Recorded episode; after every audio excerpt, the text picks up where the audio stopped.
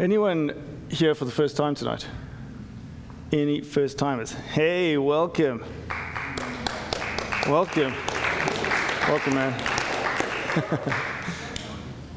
At least two of you have your masks off, so I'll recognize you next time I see you. Um, I'll try to recognize your eyeballs. Okay. welcome, guys. Um, so we are we are continuing um, our series on, on living water. Um, and uh, tonight I'm actually, I'm going to go back to the scripture that I preached on two weeks ago. So if you weren't here, um, it'll be new if you were here. It's a little bit of a recap, but that's, um, I assure you, it's only because I, I really sense the Holy Spirit saying that we weren't done with that scripture yet. Um, and um,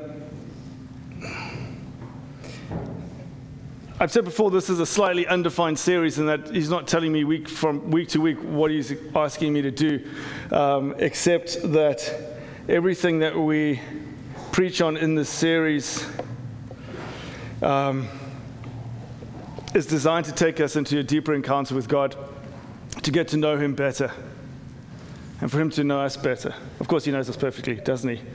But he wants to reveal himself more to us. Um, and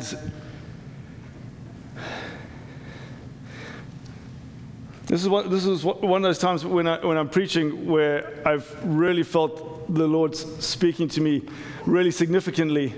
Um, but of course, it's really personal. And so I'm going to do my best to share what I feel He's been saying to me. Um, but it's going to be up to the Spirit for you to be, um, for you to be moved, as always. Uh, so just pray with me, please.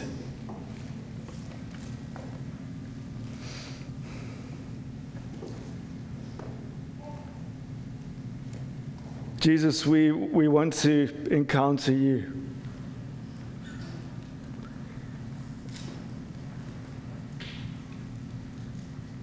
Lord, you came and you died.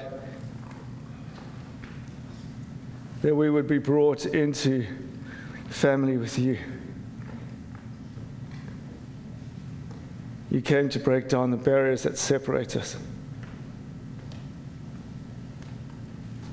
Lord, nothing I say tonight is going to convince anyone of that, Lord, but your Spirit can. So I ask you, Holy Spirit, to move tonight, to minister to your children.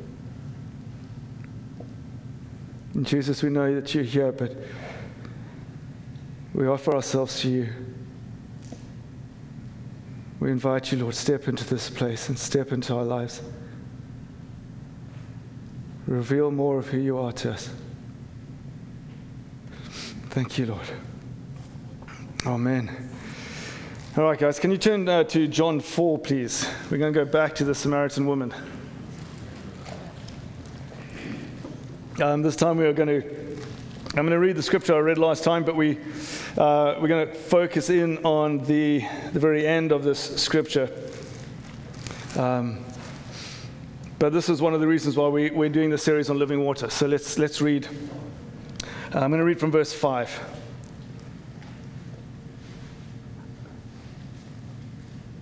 So Jesus came to a city of Samaria, which is called Sychar near the plot of ground that Jacob gave to his son Joseph. Now Jacob's well was there. Jesus, therefore, being wearied from his journey, sat thus by the well. It was about the sixth hour. A woman of Samaria came to draw water, and Jesus said to her, Give me a drink. For his disciples had gone away into the city to buy food. Then the woman of Samaria said to him, How is it that you, being a Jew, ask a drink from me, a Samaritan woman? For Jews have no dealings with Samaritans.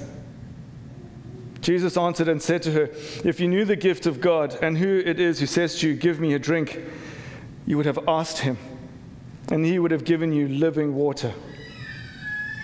The woman said to him, Sir, you have nothing to draw with, and the well is deep.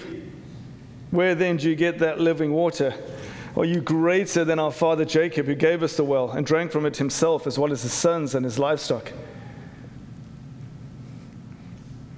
Jesus answered and said to her, Whoever drinks of this water will thirst again. But whoever drinks of the water that I shall give him will never thirst. But the water that I give him will become in him a fountain of water springing up into everlasting life. The woman said to him, Sir, give me this water that I may not thirst nor come here to draw. Jesus said to her, Go call your husband and come here. The woman answered and said, I have no husband. Jesus said to her, You have well said, I have no husband. For you have had five husbands, and the one whom you now have is not your husband, and that you spoke truly. The woman said to him, Sir, I perceive that you are a prophet. Our fathers worshipped on this mountain, and you Jews say that in Jerusalem is the place where they, sorry, where one ought to worship. Jesus said to her, Woman, believe me the hour is coming when you will neither on this mountain nor in Jerusalem worship the Father. You worship what you do not know. We know what we worship, for salvation is of the Jews. But the hour is coming, and now is, when the true worshippers will worship the Father in spirit and truth. For the Father is seeking such to worship him. God is spirit, and those who worship him must worship in spirit and truth. The woman said to him, I know that Messiah is coming, who is called Christ. When he comes, he will tell us all things. Jesus said to her, I who speak to you am he.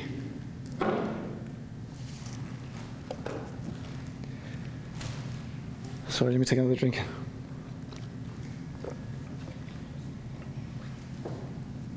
The hour is coming, and now is when the true worshippers will worship the Father in spirit and truth. For the Father is seeking such to worship him. God is spirit, and those who worship him must worship in spirit and in truth. Um, about two weeks ago, when I, when I preached on this scripture as well as on John 7, um, every time I got to that spirit and truth verse, I started to weep. Um, and it's been a while since I've wept. I'm not scared of crying, okay? Um, but it's been a while. And um, I put it away, I came back to it again, and it happened literally every time. On, um, on Saturday, I was waiting for my son's soccer game to start, and I was in the car doing, you know, writing some notes for the sermon, and I had to stop planning for my sermon because I ran out of tissues, and I was about to start using my t shirt, and that was just going to be gross sitting outside with snot all down my shirt. Um, and I texted a few people in the church, you know, it's like, help me, man. I, I just don't know what's going on. Um, and I got some, you know, I got some encouragement and, and um, obviously this is, this is something personal. God's doing stuff for me and that's awesome. Um, but I asked him, Lord, you know, what is this, what is this, say, what are you saying about us as a body? Um, and I believe that he, was saying this to me and to us as a body, um, that, that, my, that my weeping was a, was a mourning. Um, and it was a mourning in my spirit. It wasn't like, it wasn't like my heart or my mind was mourning. It was my spirit that was mourning because it only ever happened when I read these words. Um, and I just felt the Lord saying that, that, um, that my spirit was, was, was mourning all the things that I've placed in between me and God. All the things that I've placed between authentic, true, beautiful, authentic worship. All the times I've made it about me and not about Him. And this was something that He wanted to kind of rip out of me in those moments. And I, um, tonight, that's really what I believe He wants to do with us all. Okay, is give us a chance to reflect to reflect on the things that, that um, are getting in the way. And we're going to take those things to him and we're going to, we're going to see if we can, um, well, we'll just see what he does, hey? So um, two weeks ago, I said this about the Samaritan woman. I know you guys have heard, you know, 1,500 sermons on this scripture, I'm sure. Um, but the thing that we always have to be reminded about is that Jesus should not have been talking to her. She's a woman She's a Samaritan woman. She's a Samaritan woman living in sin. She is disqualified on so many levels. And this, this exchange, it's, it's like, it's the same as, as when Jesus goes to pray for a leper. In the law, you're not supposed to pray for a leper. You're not supposed to go near a leper. You're not supposed to certainly touch a leper. And Jesus brings redemption. He is greater than the disease. He is greater than the law. And he touches the leper and he makes the leper clean. In the same way that he can look at the Samaritan woman, the Samaritan woman, and he can say that she can be made clean and she can encounter God. And so, um, gonna, I'm going to remind you of these questions, but these are, these are the things that I, that I feel God asking us to ask of ourselves tonight is in what way do we feel cut off from God in our worship? And I'm not just talking about when we're singing, okay? I'm talking about our worship, the attention of our hearts during the day. In what way do we feel undeserving? Are there sins in our lives that we think we have to correct before we can approach Him?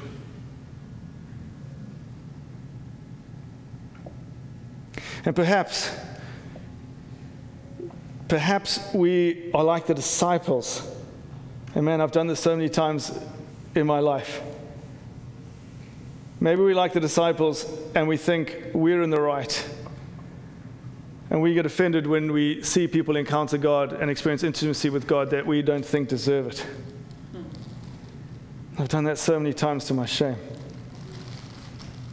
But the great thing about this encounter is that this is all about Jesus approaching the woman. This is all about Jesus' plan.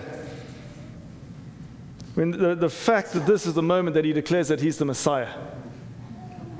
Don't lose sight of this.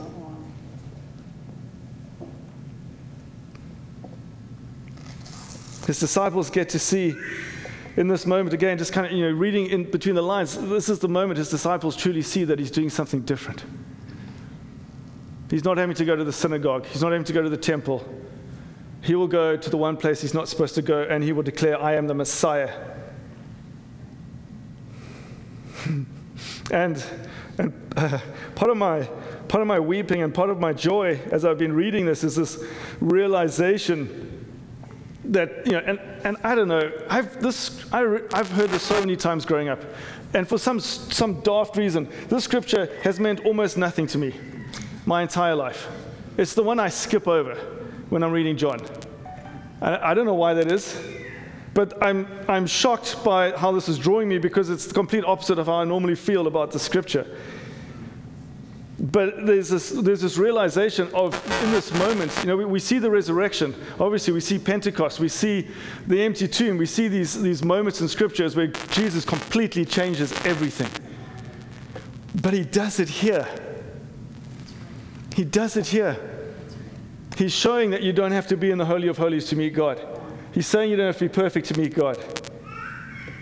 He's saying you're not disqualified by your sin, by your ethnicity, by your race, by your gender, by your geography. He's removing the requirements of the law. And you know, one of the incredible things about this, and again, you can miss it if you read it too quickly, but you know, he says the Father is seeking those. He's seeking those who worship in spirit and truth. He's not oblivious to it. He's not hoping that maybe sometime someone will get this and will worship him sincerely. He's seeking. His eyes are looking for the people that will worship him in spirit and truth. And it's not explicit, it doesn't say this, but I'll be surprised if that doesn't then mean that if he's looking, that if you do this, that he will meet you. Why else would he be looking? The scripture changes everything. I'm going to keep saying that until hopefully we all see it. It changes everything. No longer are we cut off, no longer are we disqualified. This woman who's cut off by her ethnicity will go to a mountain and she can't even go to the one place that she knows she's supposed to worship, which is in the temple, because she can't because she's Samaritan.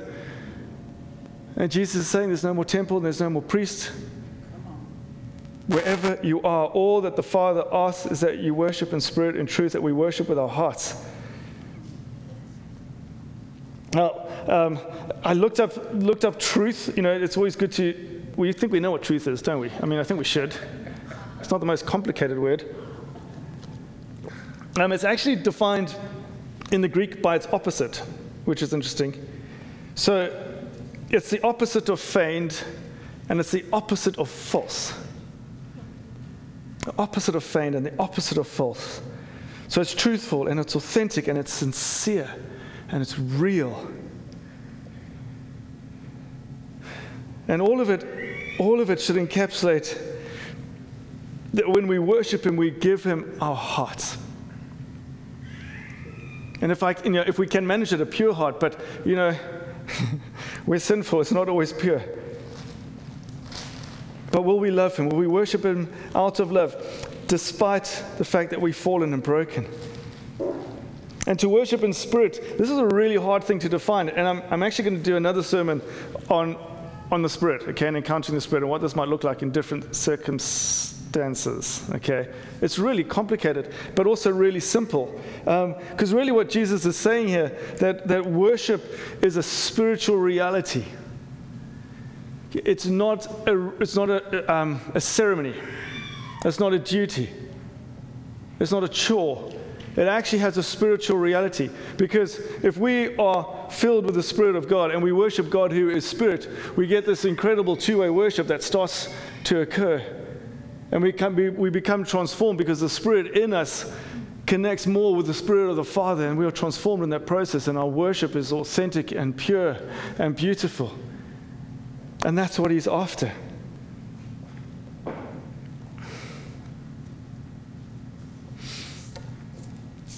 I said two weeks ago, and I think Nicholas said it last week, that um, at no time in this series do we want to get an attitude of striving, that we have to go out and do stuff.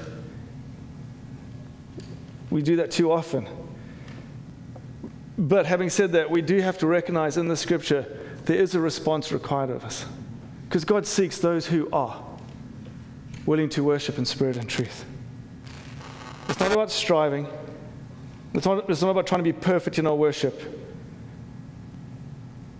But it is about saying yes to trying, saying yes to worshiping Jesus. And in our lives, it just and I'm going to say this so many times in this series, it's about giving him space, give him time.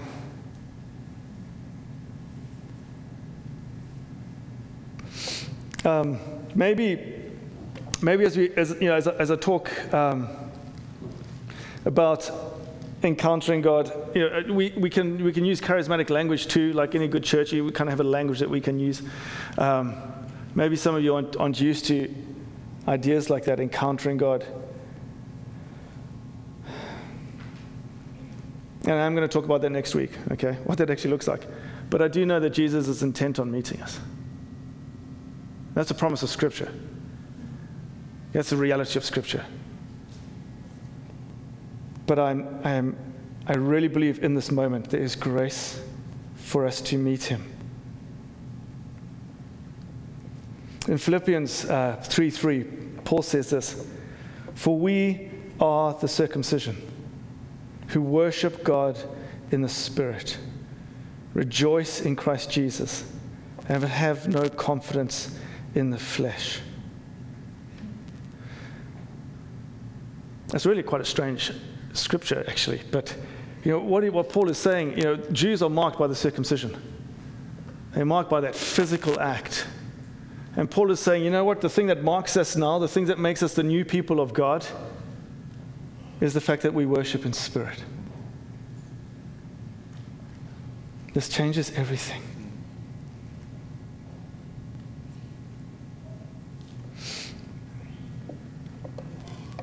There's, um,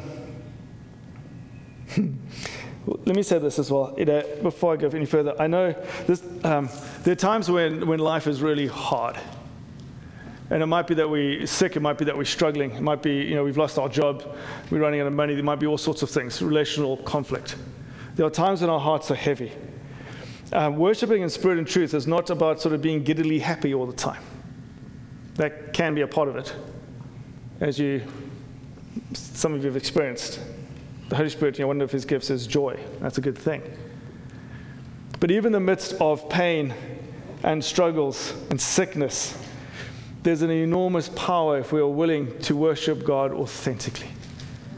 When it's hard, I actually believe it can be more powerful. But I believe God is saying to us, will we look at the way that we worship? Will we look at the way that He has our attention? Our beautiful and incredible King is deserving of our worship. Um, he's deserving of our attention. And will we be real before Him? Um, I was trying to think of some stories to tell, um, but my heart's been pretty messed up. Um, let, me, let me share one, one story. Um, a few years ago, my wife and I went to Bethel um, Church in Redding. We were actually up in Tacoma. We didn't realize it was such a long drive. America's quite a big place. But anyway, we drove down um, from Seattle to Redding um, through that place called Oregon, which we forgot about. And um, we, we went because you know, we, we really like Bill Johnson, um, but also because I was having some health issues and my wife was having some health issues, and we wanted to go to the healing rooms. And it was really cool because the day we arrived, Lou Engle was there, and we didn't know that, and he gave like a two and a half hour sermon as he does, and it was just mind blowing. Um, and then, you know, I got to meet Bill Johnson and speak to him in his own church. It's kind of a weird thing, you know. You realize he's not a superstar; he's just a pastor, you know. And you just have a chat to him, and it's so many amazing things happened. You could be like Matt, and Matt will share that story another day. It's too embarrassing for me to share, um, um, as much as I would love to take the opportunity. And seeing my wife healed was an incredible moment, and that's a story for her to tell. But um, we, I don't know if any of you have been to the Bethel, healing room, so maybe it's changed since I was there. But you know, you go into the room and you kind of, you basically get a kind of number. It's not that sort of crass, but you get a, you know, you're in the queue basically, and you say you sit and you wait, and there's someone worshiping on the piano or guitar. And the day that we went there, there was this young woman, I think she was you know, in the school there, and she was, she was just dancing very quietly. She, her feet didn't move, so she was just dancing with her upper body in her hands. She wasn't singing, she was just dancing. You know, and I'd, I'd grown up a pretty religious guy, seeing, you know, women worship God in different ways, and, you know, it normally used to irritate me, you know, in a good religious way. Um, something I've repented of. Uh, but I sat there and we waited probably 45 minutes, and, and, and I couldn't take my eyes off this young woman dancing before the Lord. Um, it's, it's, I don't know, maybe my top three or top five most beautiful things I've ever seen. And it was, it was like, you couldn't see anything, but it was like the Holy Spirit was just there. You know, the, the idea of that ladder from heaven, of heaven descending and ascending, it was, it was the closest I've come to experience that or seeing that. Not that I could see with my eyes, but I just I thought if I walked up to it, couldn't because there was a barrier, which is probably for good reason, but that I'd kind of get sucked up to heaven. That's what it felt like. You know, there was just such an intensity, and all she was doing was moving her arms. And there was something so pure and something so, she was so in love with Jesus that he just met her, and his spirit met her. And it's, it's the greatest example I've, i can think of of the Father saying, I'm looking for those people who are worshiping me in spirit and in truth.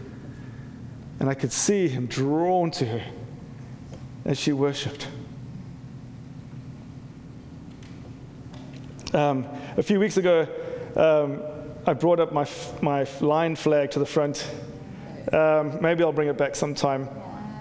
It feels really awkward in the church waving a flag around. It's like, I'm, much, I'm much happier in my barn. Um, but there, you know, there are times, there are times when my heart is heavy and God calls me to worship. There are times when I'm full of joy and God calls me to worship. And sometimes, sometimes you've got to worship. Sometimes it'll be three or four songs before I start to feel the, the heaviness of life lift off me. And I, feel, I start to feel His presence into me. And I start to feel my spirit combined with His spirit. And I, I start to feel His life. And I start to hear His voice. And there are times when nothing else will work. I'll just I'll take that flag and I'll wrap it around me and I'll just lie on the floor because I'm lying under this lion of Judah. And I just and I wait. And and what, what I um, what I, what I want to ask you is kind of your church homework, okay? And I know that's offsides because um, you guys get lots of homework from university, but not all of you are students, okay? Um, but I, I, I just, I, I feel the Lord saying, like, will you, will you do one thing differently this week? Will you do one thing differently and just give me a chance? Give me a chance to meet you. Now, um, in England, um, they talk. Uh, does the word Pratt mean anything to you guys? Besides Chris Pratt, it's kind of the opposite of him because he's cool. Okay, so Pratt is it's a bit like Wally. Um, it's when you feel deeply uncomfortable that people are looking at you and you really should stop what you're doing. It's like, oh, I feel like a Pratt. That's, does that make sense? A little bit. Okay, the guys, I don't know, maybe it's ladies, it must be another word I could use. But anyway, so sometimes in England we go to these men's, men's conferences and they, and they would say, listen, just, just go a, one step above your Pratt level. just one step. So maybe, you know, like raising your hand in worship, like, oh, this feels awkward. and they'll be like, just like raise two, or raise it fully, or stand on a chair or lie on the ground or do something. Okay, and that was a men's conference type thing, and there was, there was a lot of freedom to, to have fun. But I, I, I sense this Lord saying, just do, just do something. And it might be that you worship Him without worshiping. It might be, you know, tell a student, go to the prayer chapel, go into one of those little alcoves, put some worship on, and just get on your face for an hour. Like, go 30 minutes longer than you've ever gone before with the Lord in worship. Don't take your Bible, don't take notes, don't take anything. Just you and Him and worship or quiet. Do something that you haven't done before and ask Him to meet you there. Because I believe He wants to encounter you.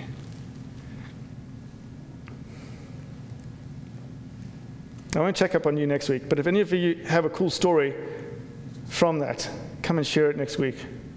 Right, Matt, you've got to remember, give people a chance to. You better have a story too. Right, so I'm almost done, guys. Um, like I said, next week I'm going to I'm going to press more into what it means to encounter the Spirit and worship in the Spirit. Okay, there's so much there I couldn't possibly do it tonight. Um, but I do want to say this: Don't be scared of the Spirit. Some people are. Don't be scared of the Spirit. The whole reason Jesus came and died and rose again and then decided, you know what, I'm going to send my Spirit to you he sent the Spirit because the Spirit is good and the Spirit is necessary. And it's the Spirit that fills us and allows us to have that relationship with the Father, who is Spirit. So don't be scared of the greatest gift that God gives. Don't be scared of this beautiful, incredible Spirit of the Father that is given to us.